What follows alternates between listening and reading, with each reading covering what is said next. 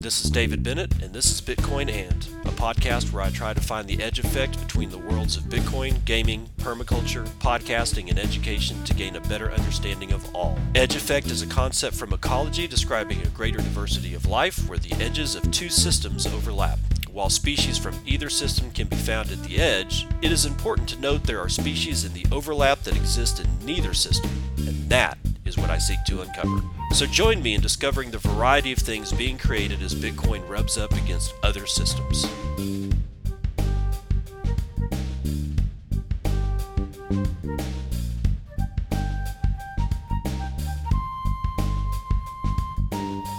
It is 10:10 a.m. on the 10th of June 2020. This is episode number 249 of Bitcoin, and I am one step away from hitting that 250 mark. 250 episodes. Not terrible, right? Okay, so um, what do we want to start out today with? Well, I want to start out today with uh, hedge fund manager Kyle Bass is uh, kind of making a. He, I think he's going to short the Hong Kong currency. Pretty, sure that's going to be his position. I've been talking about what's going on in Hong Kong. The looting has begun. A couple of days ago, I talked about, or I read a story to you guys uh, that concerned the fact that there's a whole bunch of people that made their bread and butter billionaires in tech and finance and what have you in Hong Kong are bowing to the Chinese Communist Party.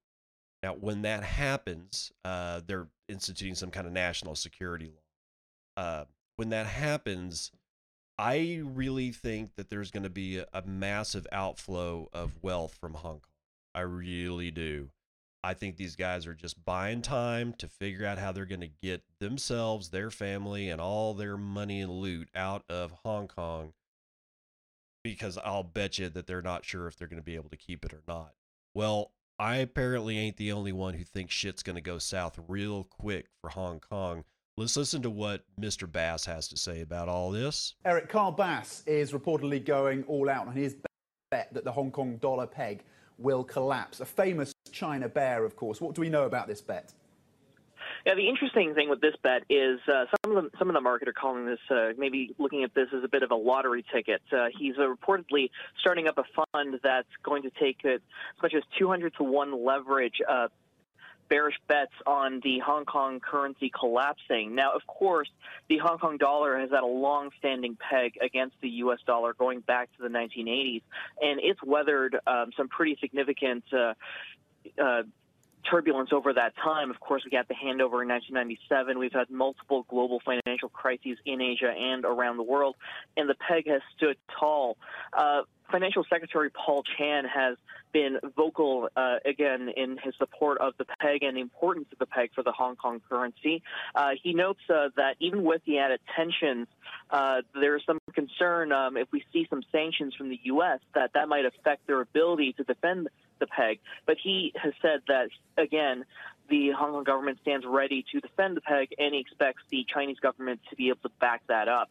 So the on the looks of it, the Hong Kong currency looks continues to look strong. In fact, it's been trading at the strong end of the of the range for a while now, and the HKMA has actually had to sell some Hong Kong currency to keep it from going past the strong end of the range. So at the moment, the currency looks strong, but again, with lottery tickets, you never know. Well, I wouldn't call it a sure thing by any stretch of the imagination, but lottery ticket, I would probably not be uh, calling it. The notion that the Chinese Communist Party will defend the Hong Kong peg against the United States dollar, I think, is a little bit far Honestly, I. well, you know, you know what? It's not like you guys don't know what what the hell's going on out there. But anyway, so Kyle Bass is looking at God, you know, and it's like the minute he said 200 to one leverage, all I could think of was uh, that dude in the Seychelles that wrecks everybody's lives on 100x leverage on BitMEX. Was it Arthur Hayes? That's who I'm thinking of. Arthur Hayes. Okay, let's just let's let's let's get on with the uh, rest of what's going on in the community. I got a uh, uh, or picked up a tweet last night from a woman named Elsa Ramon. Uh, she is at Elsa Ramon on air. She apparently used to be. Let's see. Let me just check on this. Um, she's in LA. Uh, she's got two Emmy Awards. Uh, she used to be on CBS LA, and now she's sharing stories about the social impacts of blockchain and crypto in the United States and abroad. Okay, so apparently she used to be a news anchor. Got a couple of Emmys under her belt. Not bad. So, what does she have to say? Well, she's a little pissed. Uh, she says this is last night or yesterday afternoon, rather. Wow, I just took a check written to me from a client who banks at Bank of America to Bank of America to cash it. They wanted to charge me to cash it because I don't bank there. It's a Bank of America check written by their Bank of America customer. Another case for hashtag Bitcoin. And yeah, she's like, it seems like she's all in. What's funny about it is that Bank of America uh, like responded to her and says, "Hello, Elsa. We understand your concern. Please click on the link below to connect with our social care team. Thanks, Mark." Yeah, we're kind of not in this uh, to bring you along for the ride, uh, Bank of America or any of you other guys. We're kind of we're kind of done with. This is what happens when we're, what we're doing here is is wiping the dust off of our feet. That is a very that's a very old biblical term. Uh, kind of an insult. So take it for what you want.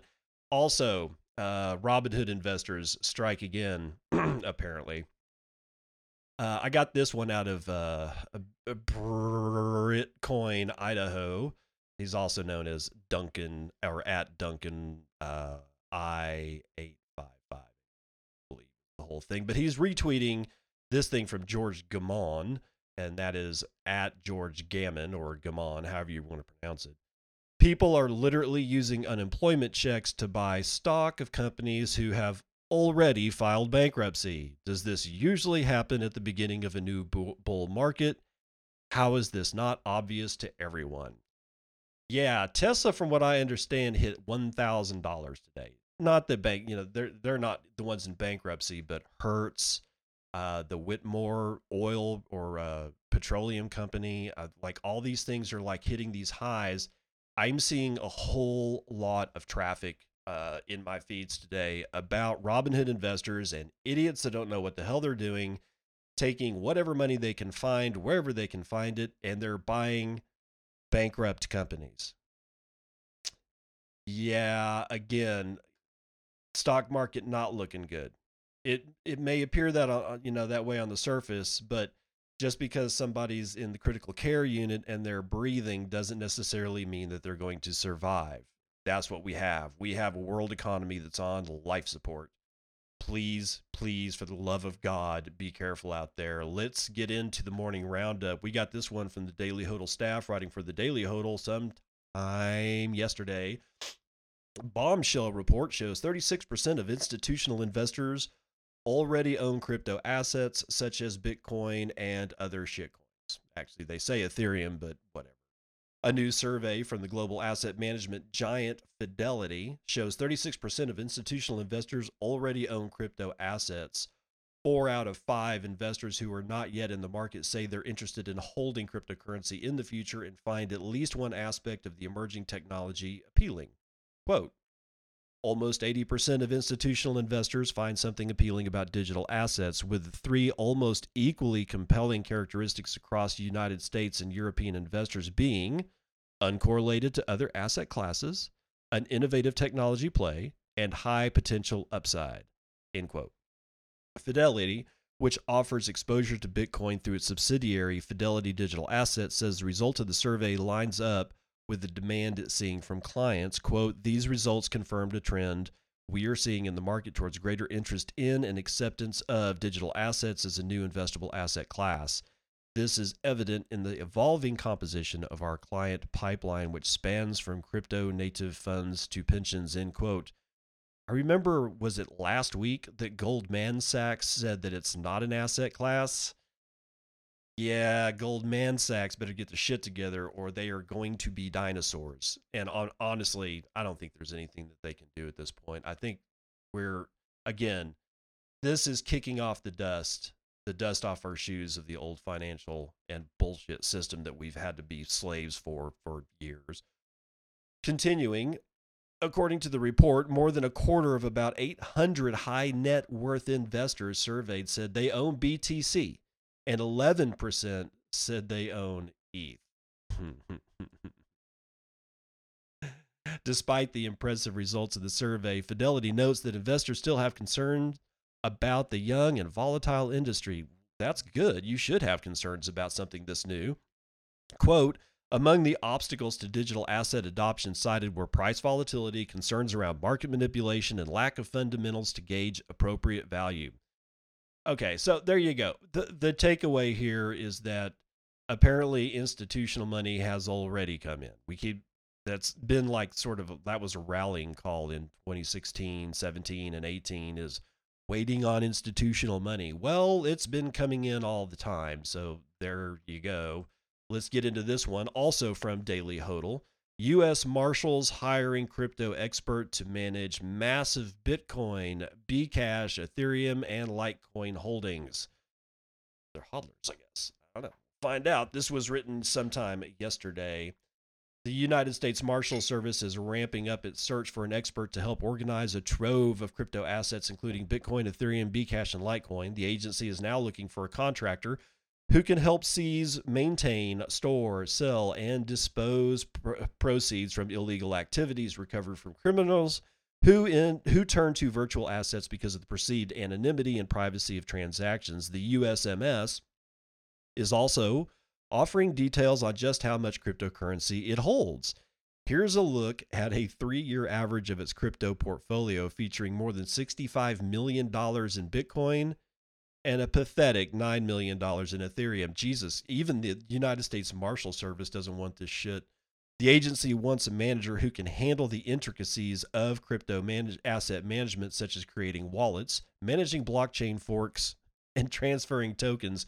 Quote, this includes, but is not limited to, such activities as accounting, customer management, audit compliance, managing blockchain forks, wallet creation and management, private encryption key generation and safekeeping, backup and recovery of private encryption key material, airdrops, etc., as well as future actions associated with the virtual currency forfeiture process. In quote, the contract will be for one year, but can be extended for an additional four years if necessary.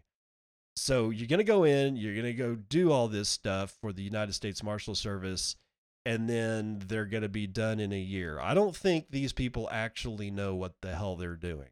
So, but just to be more a little bit more clear about what what they're holding, they see the United States Marshal Service has in their possession the following: 6,754 Bitcoin, 5,539 Bcash, 2,224 B gold, amazingly. I keep forgetting that that's even a thing. They have 40, yeah, 40,000 Ethereum, and then they have 7,500 in Litecoin, and that totals 65, right around 65 million dollars worth of cryptocurrency. So, United States Marshal Service getting in the game. Uh, Mr. Mr. Siu uh, says he has applied for the job. I hope he gets it. I really do because it would be fun to have that that level of infiltration, and that bring that brings something to mind. Infiltration into these situations is not a terrible idea. It's just not. I mean, if you're gonna if you know how to do this shit and they're gonna pay you for it, you might as well. And then while you're there, you know, do what they tell you that you know, do what they tell you to do. Okay. But while you're there, do your best to turn everybody that you come into contact into a Bitcoiner right? Like a virus. You just kind of touch them and then they go, oh, I get it now. Again, instead of like, you know, us shying away from job postings like this, honestly, if like the Fed, if the Federal Reserve posts up something for cryptocurrency as a Bitcoiner, apply for that job. Do it. I mean, the hell, the worst thing they can do is say no. Best thing that they can do is hire your ass and you take your infection into the heart of the beast. Speaking of the beast, this one got stabbed in the heart and apparently is dying. Bitmain struggle continues as ousted CEO reportedly halts ASIC deliveries. Wow. Cointelegraph's Andrei Shevchenko is writing this one for Cointelegraph three hours ago. Bitmain's operations in Shenzhen are reportedly being disrupted as Micree Zhan forbade shipments of mining devices following his recent takeover of the Beijing office. What the hell is going on here, guys? Micree was ousted. How did he take over an office? This, I, I swear that a movie should be made of, of this entire clown show. So, can, let, let's look at this. After physically taking over the Beijing Bitmain office, ousted CEO Micree Zhan is reportedly regaining control and is blocking the delivery of Bitmain products from its Shenzhen factory, according to sources of Chinese publication Blockbeats. Zhan issued an order prohibiting employees from shipping products to Bitmain's customers. The reason for doing so remains unclear. As Cointelegraph previously reported, Zhan appears to have reobtained the legal representative position of the Bitmain mainland China subsidiary, which is formula, formerly owned by a Hong Kong holding, which remains under the control of Jihan Wu. A statement coming from Jihan Wu's side of the company on June 9 sought to reassure employees that the situation is under control. The co founder said that they are solving the situation through legal channels, referring to unspecified damages caused by Zhan. The rest of the statement reassures employees that all damages they may suffer will be compensated by Bitmain and urge them to work together to protect Bitmain. The statement appears to be a reflection of the long standing feud between Zhan and Wu, who seek to gain the support of the company's employees. The confrontation between Zhan and Wu began in October of 2019 when the latter proclaimed to have returned to Bitmain's helm to save the ship, ousting Zhan. Zhan claimed that this was done in an illegal manner and subsequently began a long battle to return to the helm of the company, launching multiple lawsuits in the process. The situation appears to have taken a turn for the worse for Wu in May after reports came out that a brawl erupted in Beijing to snatch the company's official seal. Different reports suggest that this was more of a heated confrontation rather than an outright brawl, however. At the end of May, Bitmain issued a statement that simply reaffirmed Zhan's ousting, which suggested that the situation was not as secure as it seemed. Recent actions in June saw Zhan gain ground in the confrontation as he resorted to force and now appears to have gained enough control to at least partially disrupt Bitmain's operations, which was until then working normally. Well, okay, that's the end of that, but it really wasn't working normally. I don't I don't include having like what was it, 40% of the S17s uh, fail on installation as a normal, you know, normal working situation for a company. I just don't. Second, again, what the hell? I mean, what did Zon do? Did he just like bust in like freaking Rambo with like machine guns on both arms into the Beijing office and say, yeehaw, I'm in control? Again, think about this, you know, from a lack of a better term, from the position of a civilized situation. I mean, how do you get fired from a company and then just walk into an office, take control, pick up the phone, call shipping, and tell them, dude, hold, hold all orders, don't ship anything? How, think about how that would work. And when you realize how, what would have to happen for that shit to occur, then you realize what a shit show Bitmain really is. I expect the Robinhood investors to buy this uh, immediately after they file bankruptcy. The Bitcoin Millionaires Club is growing again. This one is written by Daniel Phillips sometime this morning for decrypt.co. While the numbers of addresses holding more than 100 Bitcoin is down since March, it's starting to pick up again as Bitcoin nears $10,000. Excuse me, pardon me the number of Bitcoin addresses holding more than 100 Bitcoin has increased by 43% in the last five days. No, I'm sorry, 43 addresses, not 43% more. Okay, sorry, that was my mistake. In the last five days, five days, 43 more addresses came online that are holding 100 Bitcoin. That that's a lot break okay so the total number has broken above 15,950 addresses holding 100 bitcoin ah dang man at current values 100 bitcoin is worth $970,000 meaning that anyone holding slightly more than this amount is a bitcoin millionaire For context, this number doesn't necessarily mean that there are just shy of 16,000 Bitcoin millionaires. It's a measure of how many Bitcoin wallets hold a minimum of this account. Many of the wallets are likely owned by exchanges which pool their funds together. According to data from analytics platform Santiment, the number of accounts containing 100 Bitcoin or more bounced back up recently when Bitcoin rallied from 9,500 to 9,750. However, the number has fallen considerably since March when there was a large market crash. Around this time, there was a sudden spike in the number of large Bitcoin addresses, rising to 16,250 before plunging below 15,950 in a week. According to BitInfoCharts, there are now 50, or 1,565 addresses holding more than $10 million worth of Bitcoin. The single wealthiest Bitcoin address is managed by the Singapore based cryptocurrency exchange Huobi and holds a balance of 255,502 BTC, equivalent to around 1.4% of the circulating supply. It contains more than double the next wallet size. So, yeah, more 100 Bitcoin wallets coming online, but having 1.4% of the entire circulating supply held by that one exchange kind of gives me the willies, but it, it is what it is. You just got to deal with it. I mean, like I can bitch and moan about them holding 1.4% until the world looks level. Guess how that's going to change that percentage? It ain't. Whatever. 4,000 Chinese bank accounts reportedly frozen due to crypto connections. This is uh, Adrian Zmudzinski writing for Cointelegraph sometime this morning. About 4,000 Chinese bank accounts of over the counter cryptocurrency traders were allegedly frozen by law enforcement. According to a June 8th report by 8BTC, police froze the bank accounts of thousands of over the counter traders from the Chinese province of Guangdong. This purportedly comes as part of a wider investigation into illegal activities such as gambling and money laundering, which 8BTC states have been commonly facilitated by crypto OTC trading with the stablecoin Tether. Yay! Per the report, authorities started freezing the bank accounts on June the 4th. One retail investor reportedly found his bank account frozen after buying cryptocurrency on a major credible crypto exchange. Frozen accounts are not guaranteed to be involved in illicit activities and can supposedly be restored after an analysis of their activities reveals no wrongdoing.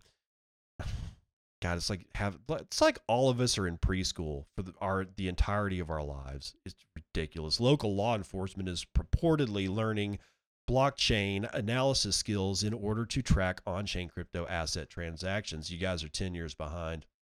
Cryptocurrency transactions cannot be stopped by authorities and crypto wallets do not need to be linked to personal identities like bank accounts are. Because of these features, crypto is occasionally used by tech-savvy criminals for money laundering purposes, as Cointelegraph reported in late February. Threat intelligence firm IntSights claimed that cryptocurrencies are increasingly being used for money laundering in Latin America. In May, an Australian woman was arrested after selling BTC for cash. She is accused of having run a money laundering operation since 2017.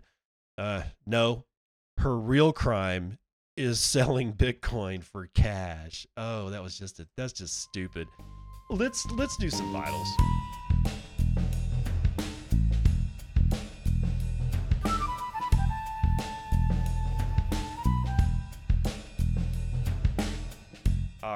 Traditional markets are mixed. We got the S&P 500 down half a percent, Nasdaq is up over uh, a, uh, a third of a percent.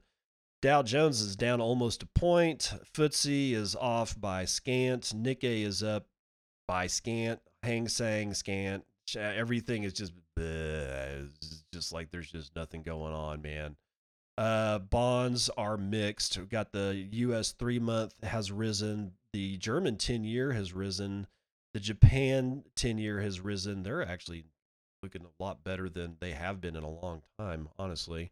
Everything else is down. Oil is down by a point. Its last was $38.57 for a barrel of West Texas Intermediate. Natural gas rallied a little bit. Well, it's not even. Come on, up a half point. Uh, its last was one dollar and seventy seven cents per thousand cubic feet. Gold, meh. Everything is just meh. Let's ah God, boring as shit. Let's look at actual money here. Bitcoin is at nine thousand seven hundred and sixty six. Looks like our high is going to be over at bit asset 9,845, while our low appears to be at Simex 9,738. 40 or 340,000 transactions were conducted in the last 24 hours, giving us 14,000 transactions on average per per hour. 1.26 million BTC have been sent in the last 24 hours. 52,700 BTC are being sent on average per hour, and the average transaction value is 7 or 3.7 BTC. Median transaction value is still high, 0.046 BTC, right around 450 bucks. Oh, block time is low, 8 minutes and 22 seconds. We have 0.2 BTC being taken in fees on a per block basis and 36 BTC has been taken in fees overall in the last 24 hours. We've had a 4.5% bump in hash rate. That brings us up to 114 exahashes per second.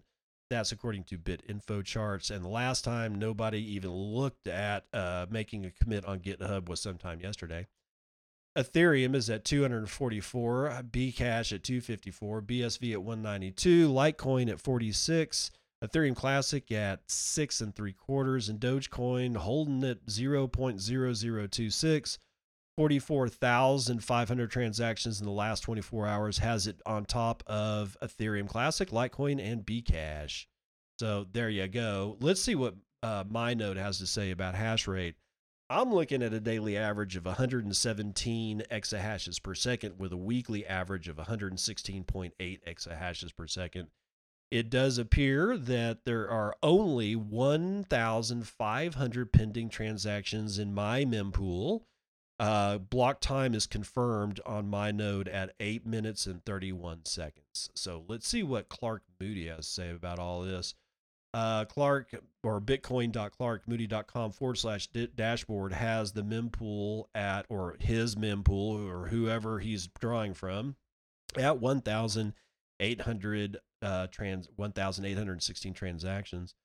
There, that will be cleared within three blocks, and the mempool size or a my mem, his mempool size is 2.21 megabytes. My God, that's so. Total capacity is 930 BTC in the Lightning Network. That gives the Lightning Network $9 million in liquidity spread over 7,200 nodes. That represents 36,204 channels. Uh, we have a Tor capacity tick up again, 400 420 It's 420, bro. Uh, that gives the percentage of the Tor capacity of Lightning Network uh, ticking up one or a tenth of a percent to land at 45.2%.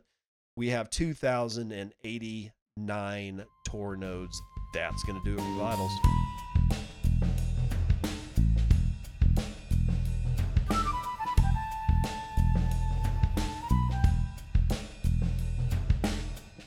Former Coinbase chief lawyer sells $4.6 million in stock.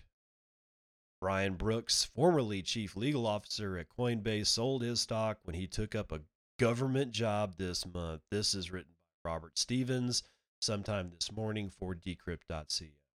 Let's see what chicanery we have going on here. Brian Brooks who used to head the legal department of crypto exchange Coinbase, liquidated $4.6 million worth of Coinbase stock when he left the company, reported Bloomberg citing disclosure documents. Brooks, now the acting head of the Office of Comptroller of the Currency, the head regulator of the United States banks, earned 1.4 million as salary in his position at Coinbase, which he held for a year and a half. That means, including the stock he was given, he made $6 million total from his time at Coinbase. Working for the state, he now earns under $300,000 a year. Though, given the prestige of his role, he won't find it difficult to find a better paying gig. His predecessor, Joseph Otting, left to join Black Knight Incorporated, a software company that services the mortgage industry. Brooks is currently awaiting Senate confirmation which requires a nomination from the United States President Donald Trump. Brooks has sworn to avoid conflicts of interest with other tech companies he's worked for, though plans to open up banking charters for tech firms at his new job, reported Bloomberg. At Coinbase, Brooks oversaw the rise of the crypto exchange and helped set up the Crypto Ratings Council, a toothless, industry led organization that examined whether various cryptocurrencies cons- constituted securities under U.S. law. If it is judged that tokens were likely to constitute securities, it was a warning to other crypto exchanges that they might not want to list them lest they be sued. However, the conclusions of the Crypto Rating Council did not constitute legal advice, were vague and nondescript, and did not necessarily reflect the views of the Securities and Exchange Commission. Quote, Markets have uncertainty. We're trying to bring more certainty, end quote, Brooks told Decrypt at the time. It appears that Brooks has brought his, I can't pronounce that, Welt Nachang to his new job too. I don't know. I'm not even to look. Um, okay, so I've said it before. We're trying to get away from this. This is what we've been trying to get away from is this kind of bullshit. And what kind of bullshit am I talking about? Is the revolving door between industry and government. This has been going on for decades. Like places that US just pick one, USDA, United States Department of Agriculture. You cannot imagine the revolving door between uh, tech or ag tech firms like Monsanto, uh, Bayer Crop Sciences, and the USDA. It's it's sickening, is what it is. And here we are again, the same damn attitude, the same damn, absolutely no regard for ethics, just money, money, money. And we're trying to get away from it, or that's what many of us are trying to do. If we can keep our feet to the fire, we may be able to get to the other side of all this shit. But with people like Brooks and Coinbase walking around doing the same crap that the people that have gotten us in this mess may or were doing for decades before, it's going to be difficult. I mean, these these people are the enemy. They're in our midst. And again, this goes back to me saying if you find a crypto job in in government and you're a bitcoiner, apply for it. Apply for the damn job get in there and do the reverse of, the, of instead of them infecting us with their bullshit how about we infect them with our bullshit because our I, I guarantee you our shit doesn't stink anywhere close to as bad as what's been going on but moving on eToro CEO predicts market crash within 3 weeks is bitcoin a safe haven this is written by William Suberg for Cointelegraph sometime this morning the largest cryptocurrency's gradual decoupling from st- stocks may see a major test in the coming weeks, warns eToro's Yanni Assia. I am hoping I'm saying that right. The CEO of, or rather, in a series of tweets on June the 11th, Yanni Assia, CEO of eToro, forecast a crash coming in the next three weeks, arguing that recent stocks growth was speculative in nature Assia said that a correction was now due. Quote, there is a crash coming soon in the equities market in the next three weeks. Someone, not sure whom, is going to sell or short their positions and crash the markets, he wrote. Buyers, beware, caveat emptor. Mm-hmm. The grim alert follows weeks of unusually buoyant growth in stocks, which have gained despite ongoing coronavirus measures and the United States mass protest. At the same time, Bitcoin has increasingly decoupled from macro market movements, providing a viable safe haven for those wishing to escape the risk. The S&P 500 gained around 400 points in May and now sits at around 3200 points, less than 200 points below its position in early March. At the height of the crash, the index fell to lows of 2232 points. Bitcoin has meanwhile become the best performing macro asset in the second quarter with returns of more than 50%. As Coin Telegraph reported, suspicions over stocks have long come from Bitcoin proponents who argued that the state intervention in the form of buybacks is creating artificial competition on the market. Three months after the initial mass crash in March, such interventions are only gathering momentum and the European Central Bank to be the latest to double the size of its stimulus plans. Assia, meanwhile, stopped short of suggesting his warning was financial advice for any investor. Quote, just to clarify, I believe we will have a correction since this rally seems to be fueled by speculation of retail investors. Historically, these rallies end with a correction, he continued. Quote, on the other hand, money is being printed in unprecedented amounts and interest rates are zero. Zero. Zero. It's going to zero, man. Again, this I talked about a little bit earlier. You know, this is not just the Robinhood folks buying terrible companies either out of ignorance, uh, unit cost bias. I don't know. There's no way to tell exactly what's going on there. But what has been going on, even before this mess broke out, is really cheap money being borrowed from the Fed or the Treasury, however this works when you're up in, in these the upper echelons of business, buying or borrowing shit tons of cash and then buying your own stock back on the open market was going on for a, at least a few years and it really started accelerating before this whole coronavirus and then the George Floyd thing and all it was already going on and it was already sickening. We you could look at the valuations of these companies and upon liquidation you wouldn't get a one one hundredth of what they said that they were actually valued at and it's just sick. And now you got retail rushing in with the Robinhood a- app that's just throwing fuel on the fire. This will not end well. I suspect that we might very well see a cardiac arrest of the patient that is over there in room five of critical care. So be aware. Now, this is interesting. A practice exam in China just asked students about Bitcoin mining. This is decrypt.co. It's being brought to you by forkast.news staff. So they're apparently having a little guest appearance over here on Decrypt. This was, however, written today. China's Gaokao exams are just around the corner, and questions about Bitcoin mining are cropping up on students' practice papers. Every year, 10 million students take China's National College Entrance Examination, known locally as the Gaokao, or it might be Gaokao. I don't know how to pronounce this. G A O K A O. Students preparing for this year's grueling exam, scheduled for July 7th and 8th, could well be asked to analyze the economic geography of the Bitcoin mining industry. A leading education publisher's mock up Gaokao exam has a question that asks the students to provide an analysis of why Bitcoin mining would be clustered in the province of Sichuan. According to a screenshot of the paper, students are given some context of the province's geography, rich in hydropower. The infrastructure is overbuilt for the population base, and plenty of hydropower is wasted.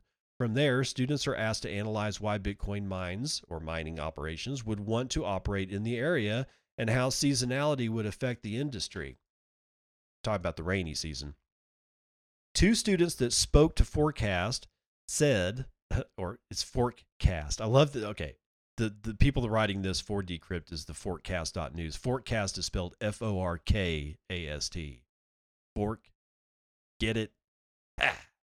Two students that spoke to Forkast said that the question was a fairly easy one, and the theme of economic geography comes up every year. Through, uh, though the context of Bitcoin mining was a topical twist on an old theme, other reports from local media in China indicate that Bitcoin mining has appeared as a topic in other publishers' exam prep books, with questions ranging from defining how the process works to exploring issues like pollution and e waste as the Gaokao is written by an enormous cross section of Chinese society, like the USA's SAT or the United Kingdom's A level exams, the questions asked become deeply rooted in the broader cultural zeitgeist of young people. They're also considered to be a barometer of the most important political topics at all levels of government. For example, the civics section of 2007's Gaokao focused heavily on the 11th five year plan a quinquennial set of economic and development initiatives presented to China's Congress. On 2014's test, the Belt and Road Initiative, introduced earlier that year to drive economic growth in China, took center stage. In 2020, Bitcoin mining has been elevated to the same level. As the industry becomes more established in China, it's something educators believe that young people should know about. Yeah, you're damn right they should know about it. So, yeah, but that's an, I mean, like I like what these uh, students said that this was an easy analysis, and it is. You got hydropower that's going to waste. Therefore, it's cheap. You have it in an area of China that gets annual rains, which the only thing that they can do is let the water out of the dams and generate a whole lot more hydropower, which drives the power power prices down even cheaper. That's why you want to be there. The only problem is is that I watched last year's rainy season wipe out an entire section of a Bitcoin mine, literally laying waste to thousands of ASIC miners. Just ripped them right out of the building, ripped the building out of the ground, and took that son of a bitch all the way downstream. So, this geography is, well, not to be taken lightly. Let's just let's just say that. All right, okay, where are we at? Uh, not with Bitcoin. Rumor ECB eyeing $500 billion debt quarantine in bad bank. Bitcoiners, this is me talking, Bitcoiners call this a burn address. You'll see why. Cointelegraph's William Suberg is writing this one very early this morning. Coronavirus will inflate the EU bad debt mountain, and banks should be shielded, while an official speaks highly of so called bad banks. The European Central Union or the European Central Bank may be fearing default as ro- rumors circulate that it plans to plant at least half a trillion euros of bad debt in a bad bank. As Reuters reported on June the 10th, citing two people familiar with the matter, the ECB now wants to quarantine its financial junk. See why I'm calling it a burn address? The reason, the sources say, is that rising unemployment may fuel the risk of mass defaulting on debt obligations. Even excluding the coronavirus unemployment surge, the Eurozone already has $500 or $500 billion of debt, which it is unlikely to be repaid at all. This includes credit cards, loans, and mortgages, Reuters notes. The ECB declined to confirm the plans, which it had previously considered several years ago but shelved. Quote, or rather, a bad bank would allegedly protect other fragile lenders from the full brunt of coronavirus related economic misery. It could take the form of an asset management company, something which the ECB spokesman appeared to be in favor of when asked this week. Quote, I have been very supportive of asset management companies. I think they are useful. Chief Bank Supervisor Andrea Enria said in a press conference on the topic of bad banks. Enria added, Quote, many of these schemes have ended up in the black, making profits. Buy, buy, buy! Of course, let's buy it all. Let's buy it all, man. The plans follow the ECB doubling its coronavirus stimulus measures to uh, $1.35 trillion in the United States this week. The Federal Reserve will meet to set out a roadmap for handling the economic fallout from the crisis. Print more money. The Fed has been unprecedented in its money printing since March. Cointelegraph noting that its balance sheet now stands at $7.16 trillion, up $3 trillion in months, or three months, in fact. One analyst, oh, analyst speaking to the Financial Times said that the market was, quote, hungry for guidance from the Fed amid fears of a second wave of coronavirus infections and that paradoxical laissez faire attitude to social distancing taken by authorities during the ongoing United States protest. Spiraling debt forms one of the main arguments for hard money such as Bitcoin. Central bank's ability to print money without backing is an impossible idea for the largest cryptocurrency. As for network participants to agree, they would need to accept a decline in the value of their own savings. Fiat inflation comes in stark contrast to Bitcoin's reducing supply, which one analyst likened to a flattening coronavirus infection curve this week. All right, so what's what does it all mean? Well, the ECB is has so much bad debt that they literally have to send it to a burn address. That's what they're doing. It's just a burn address. I still don't. I I still don't get. So there's something that I just don't understand about when you get to this level. It's not how you got here.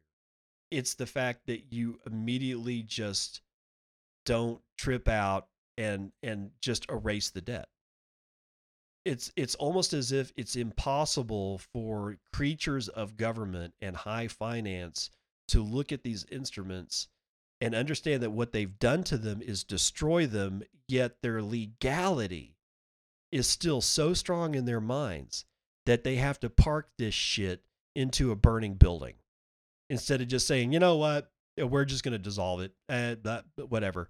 So it's it's weird. You can easily destroy fiat currency. You can easily destroy economies by pumping just bad money into it, but you cannot easily extinguish that because the legal form of it is much stronger than the value form of it. I find that fascinating, but we still have one more story to read. First mover, Bitcoin bulls might get negative rates from central banks, just not the Fed. This is written today by Paddy Baker and Omkar Godbole for Coindesk.com. As Federal Reserve Chair Jerome Powell steers United States monetary policymakers away from negative interest rates, he risks becoming increasingly isolated among the world's top central bankers. Officials in the UK, Europe, and New Zealand are reportedly considering the once unthinkable strategy of pushing interest rates below zero, seen as a form of economic stimulus, and Bitcoin might be a beneficiary of looser, looser monetary policy outside the US, even if the Fed never joins its foreign counterparts. The divergence over the issue shows just how challenged central bankers are as they struggle to find consistent strategies for healing economics or economies devastated by the coronavirus and related lockdowns. The World Bank on Monday forecast, forecast global output will tumble by 5.2% this year, the worst recession since World War II.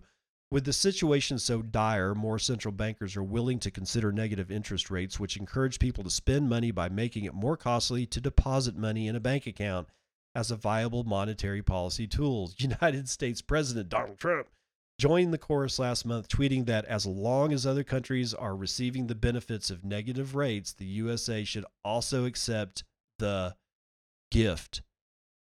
And gift is in quotes. It's a gift to you because as as what Krugman says, debt is money that you owe to yourself. It's a gift, people.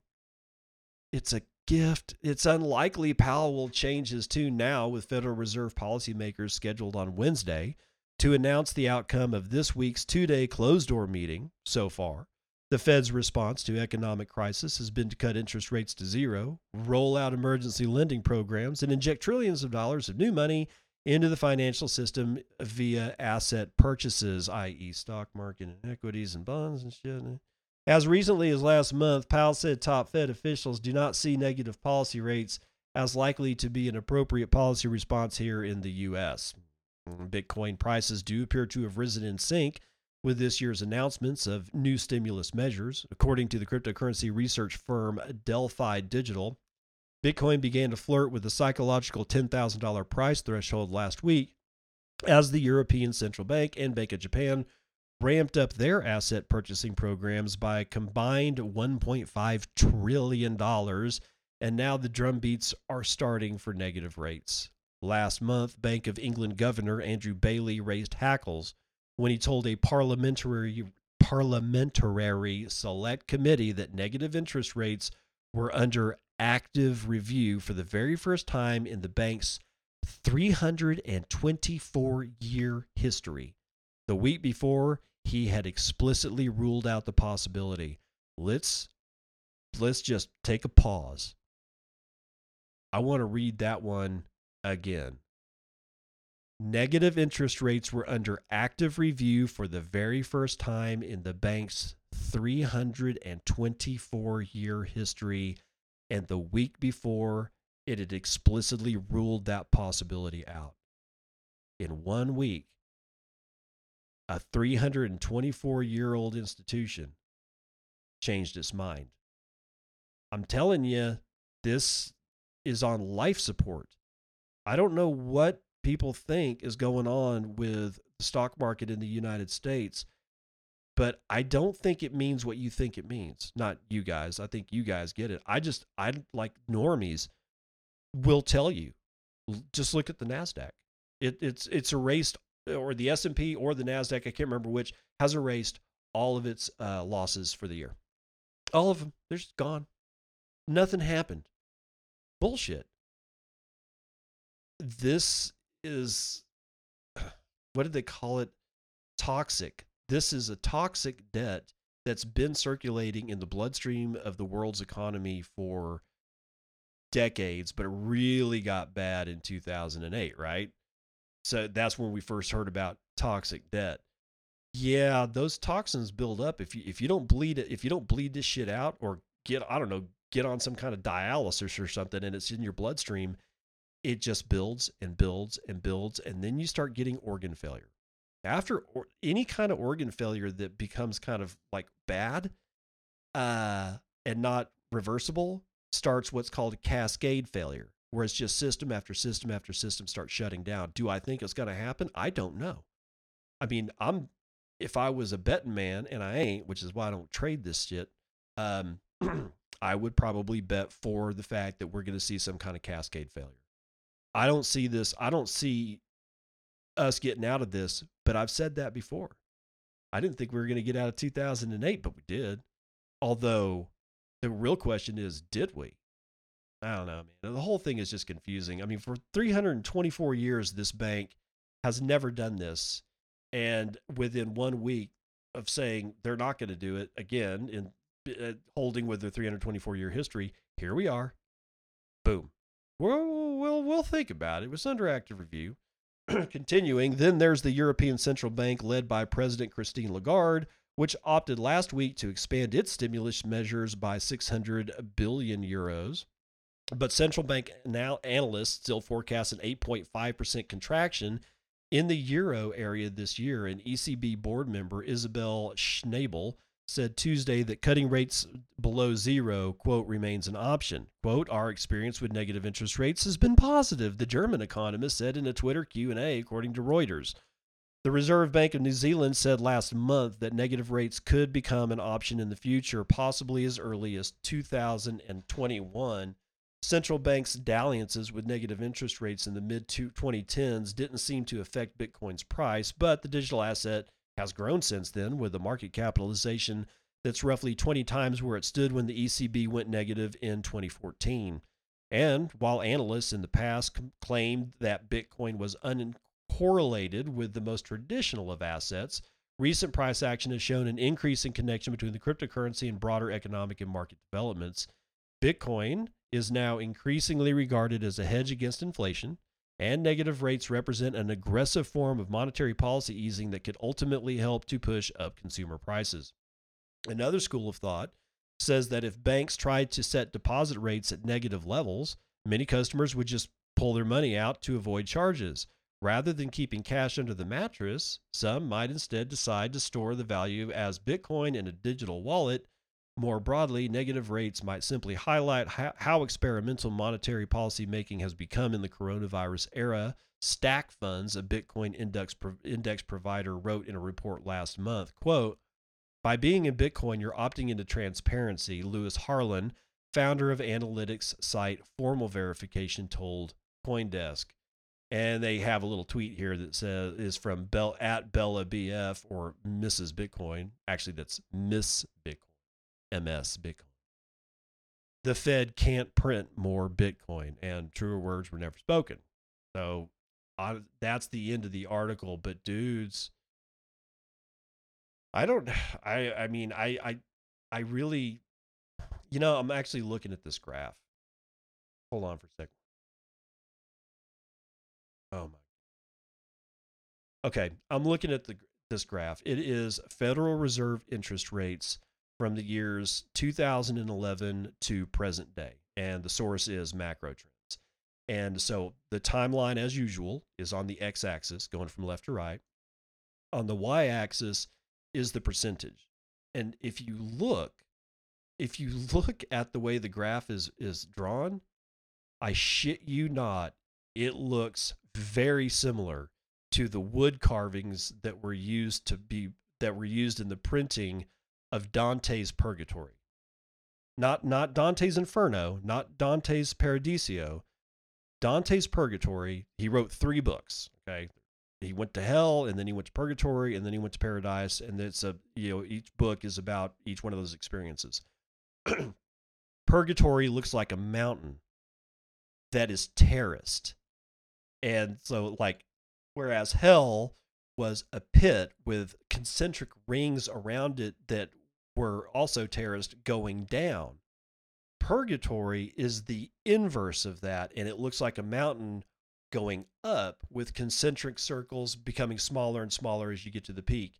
And I shit you not, this graph looks a lot like that from 2016. Let's see, it was going from the Federal Reserve rate or interest rate was 0.2%. Actually, it was like 0.1, and then it jumped to four uh, to 0.4, and then to 0.7, and then to what was it 0.9, and then to almost 1.2 to 1.4, and then each time it just flattens out. And all I'm saying is that it looks eerily similar to purgatory, and I guarantee you that's kind of where we're at.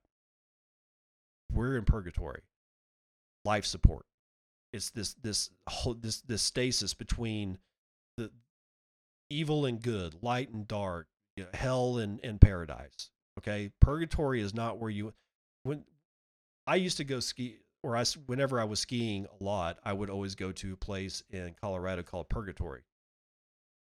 And I always used to think that purgatory, oh, I'm in purgatory, man, this is awesome. Yeah, you might want to read Dante's Purgatory.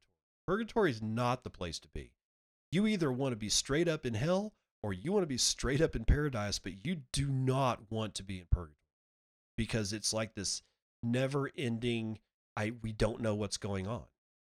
And that's what purgatory kind of is. Either whether you're on life support and you're in and out of consciousness and you're like, uh, or like the economy of the world is right now, or you know, you're completely and totally attentive and salient and awake and you realize that you're either in heaven or or, or hell purgatory is honestly there are some people that contend that purgatory is the worst place to be and that hell would actually be better. Sometimes i tend to agree but you know, well, be that as it may. That's going to do it for the morning roundup.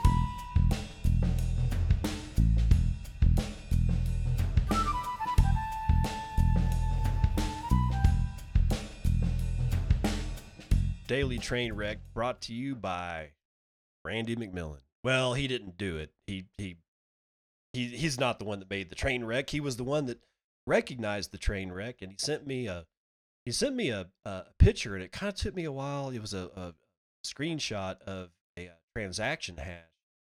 And I'm like looking through it. It's like like block it's just it's just all the information about this thing. Block, you know, uh, one zero two three seven two zero eight. This had like a you know a thousand block confirmations.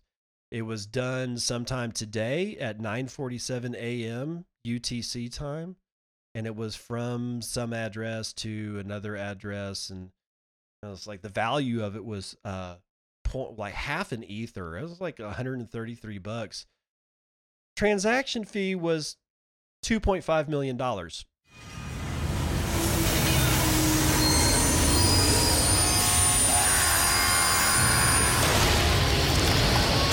said, Oh Lord Jesus, it's a fire.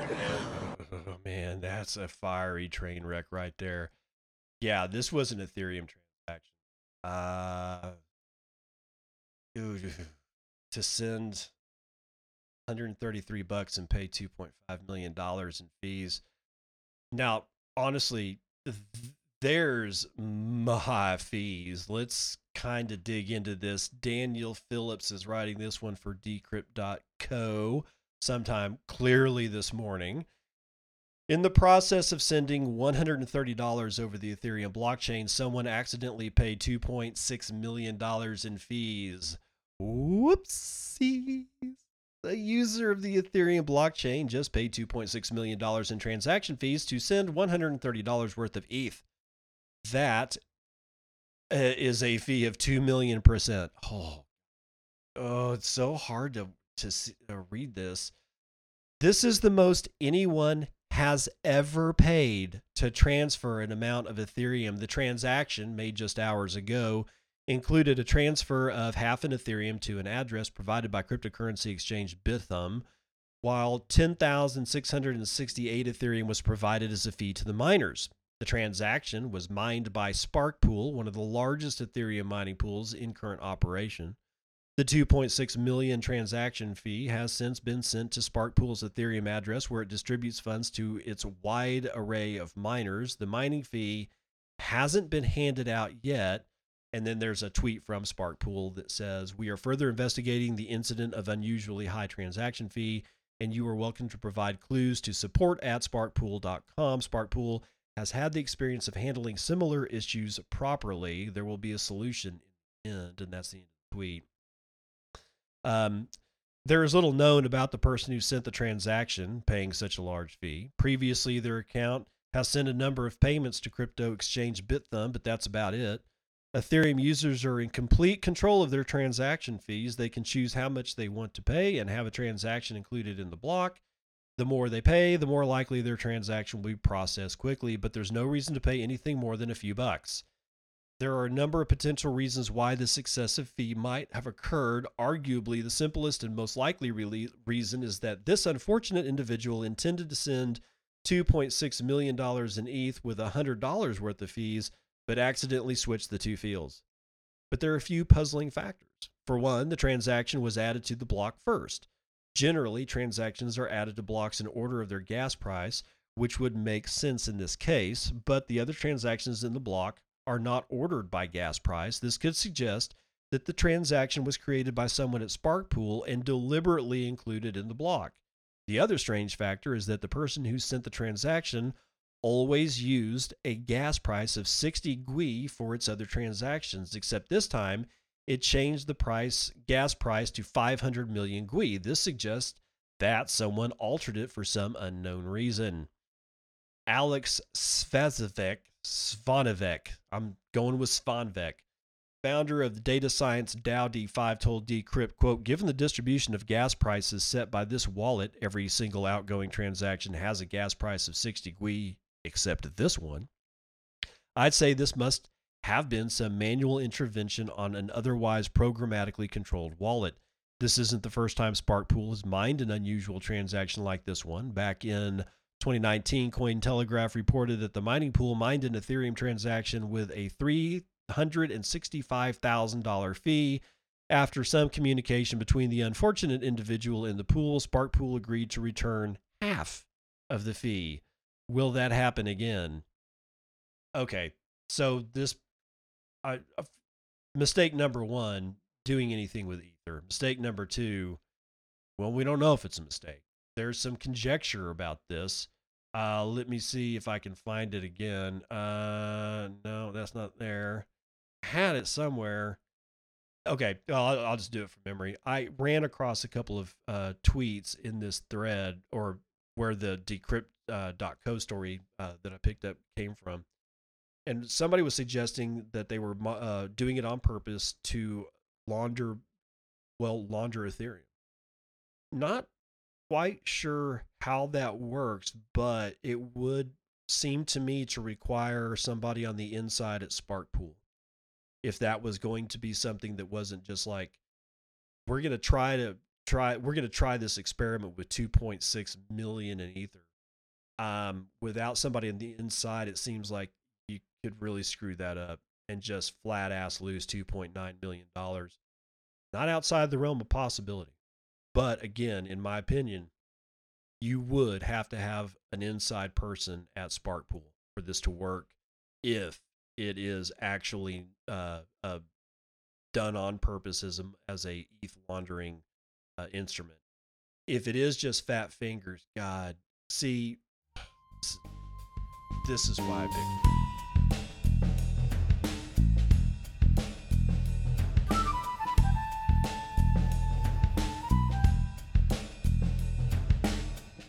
After that sad ass story, let's do a let's do a dad joke. Dad says jokes has this one. A man entered his home and discovered that someone had stolen every single lamp present in the house. He was absolutely delighted.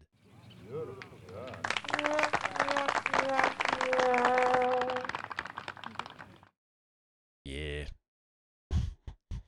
it's terrible. I love these things.